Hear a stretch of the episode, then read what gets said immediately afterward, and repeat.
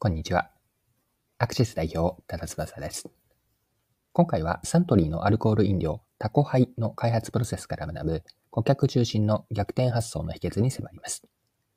タコハイの開発やマーケティングにつながったのは、飲食店での消費者観察から得た洞察や、開発者自身の食事体験を通しての気づきでした。どのように顧客起点になれたのか、ぜひ一緒に探っていきましょう。よかったら最後までぜひお願いします。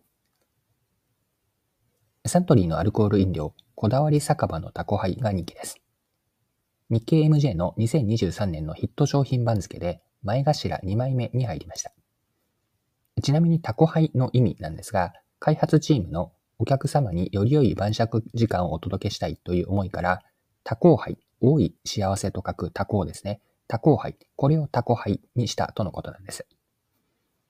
タコハイは食事に合うチューハイを求める消費者からの声に応えて誕生しました。マーケティングコミュニケーションでは、タコハイの味をあえて具体的に伝えないことで消費者の関心を引きました。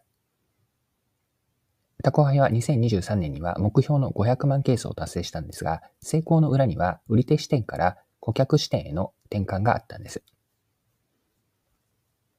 タコハイの開発チームが顧客視点に切り替わったタイミングというのはターニングポイント2つあったようなんです。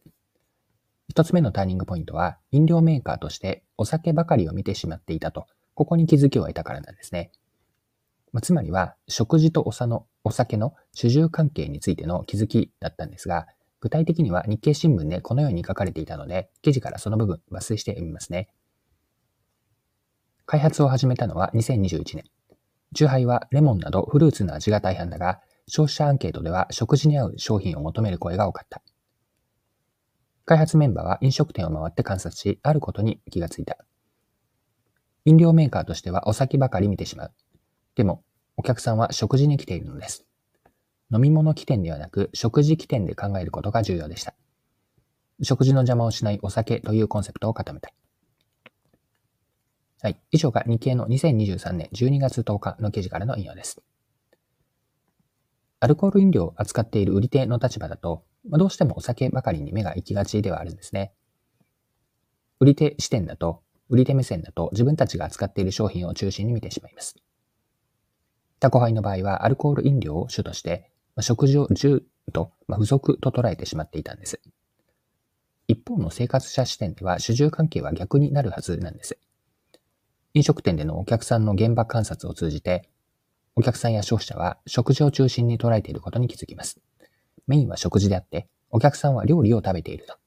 宅配の開発担当者たちは、飲み物起点ではなく、食事起点で考えることが重要だと、このように認識したんです。はい。二つ目の顧客起点になれたターニングポイントは、開発担当者の自宅での夕食中での気づきからでした。こちらについて先ほどの記事から該当箇所読みますね。焼酎の配合などを細かく変えて100以上の試作品を作った。どの味にするか、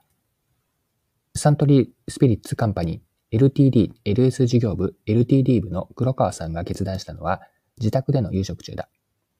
同じ配合でも研究室で飲むのと自宅で食事をしながら飲むのでは感じ方が異なる。食事に合うシンプルさと飽きにくい味わい深さを両立させるため、焼酎に焙煎した麦を使用して香ばしさを出した。はい、以上記事です。飲料でのアルコールや成分の配合が同じであったとしても、研究室で飲むのと自宅で食事をしながら飲むのでは、飲料体験であったり感じ方が異なるという開発担当者の発見です。で、この洞察から言えるのは、お客さんが実際に商品を使う利用シーンであったり、そのシチュエーションをリアルに捉えることの重要性なんです。まあ、作り手の都合で研究室で考えたりとか、まあ、再現をして、たとしても、お客さんのシチュエーションと程遠ければ、それは何かこう絵に描いた餅のような商品開発になってしまうでしょう。売り手視点から使い手視点に切り替わったここまで見てきた2つのターニングポイントから学べるのは、お客さんの立場になって、お客さんが実際に使うシチュエーションにおいて顧客起点になることが大事であると。この重要性学べるんですね。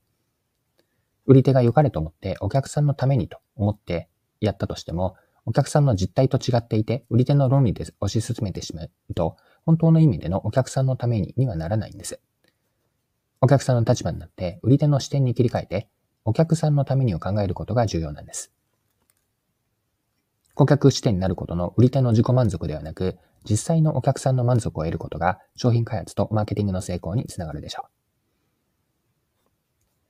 はい、そろそろクロージングです。今回はサントリーのこだわり酒場のタコハイを取り上げて学べることを見てきました。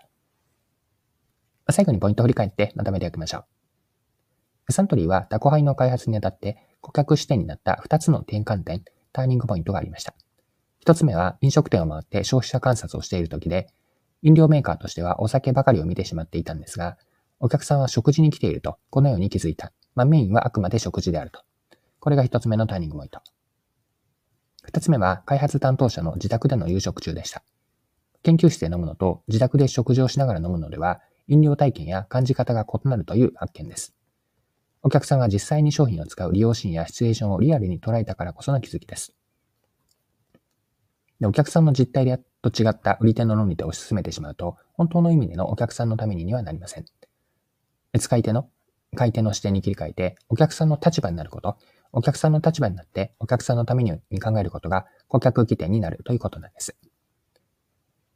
はい。今回は以上です。最後までお付き合いいただきありがとうございました。それでは今日も素敵な一日にしていきましょう。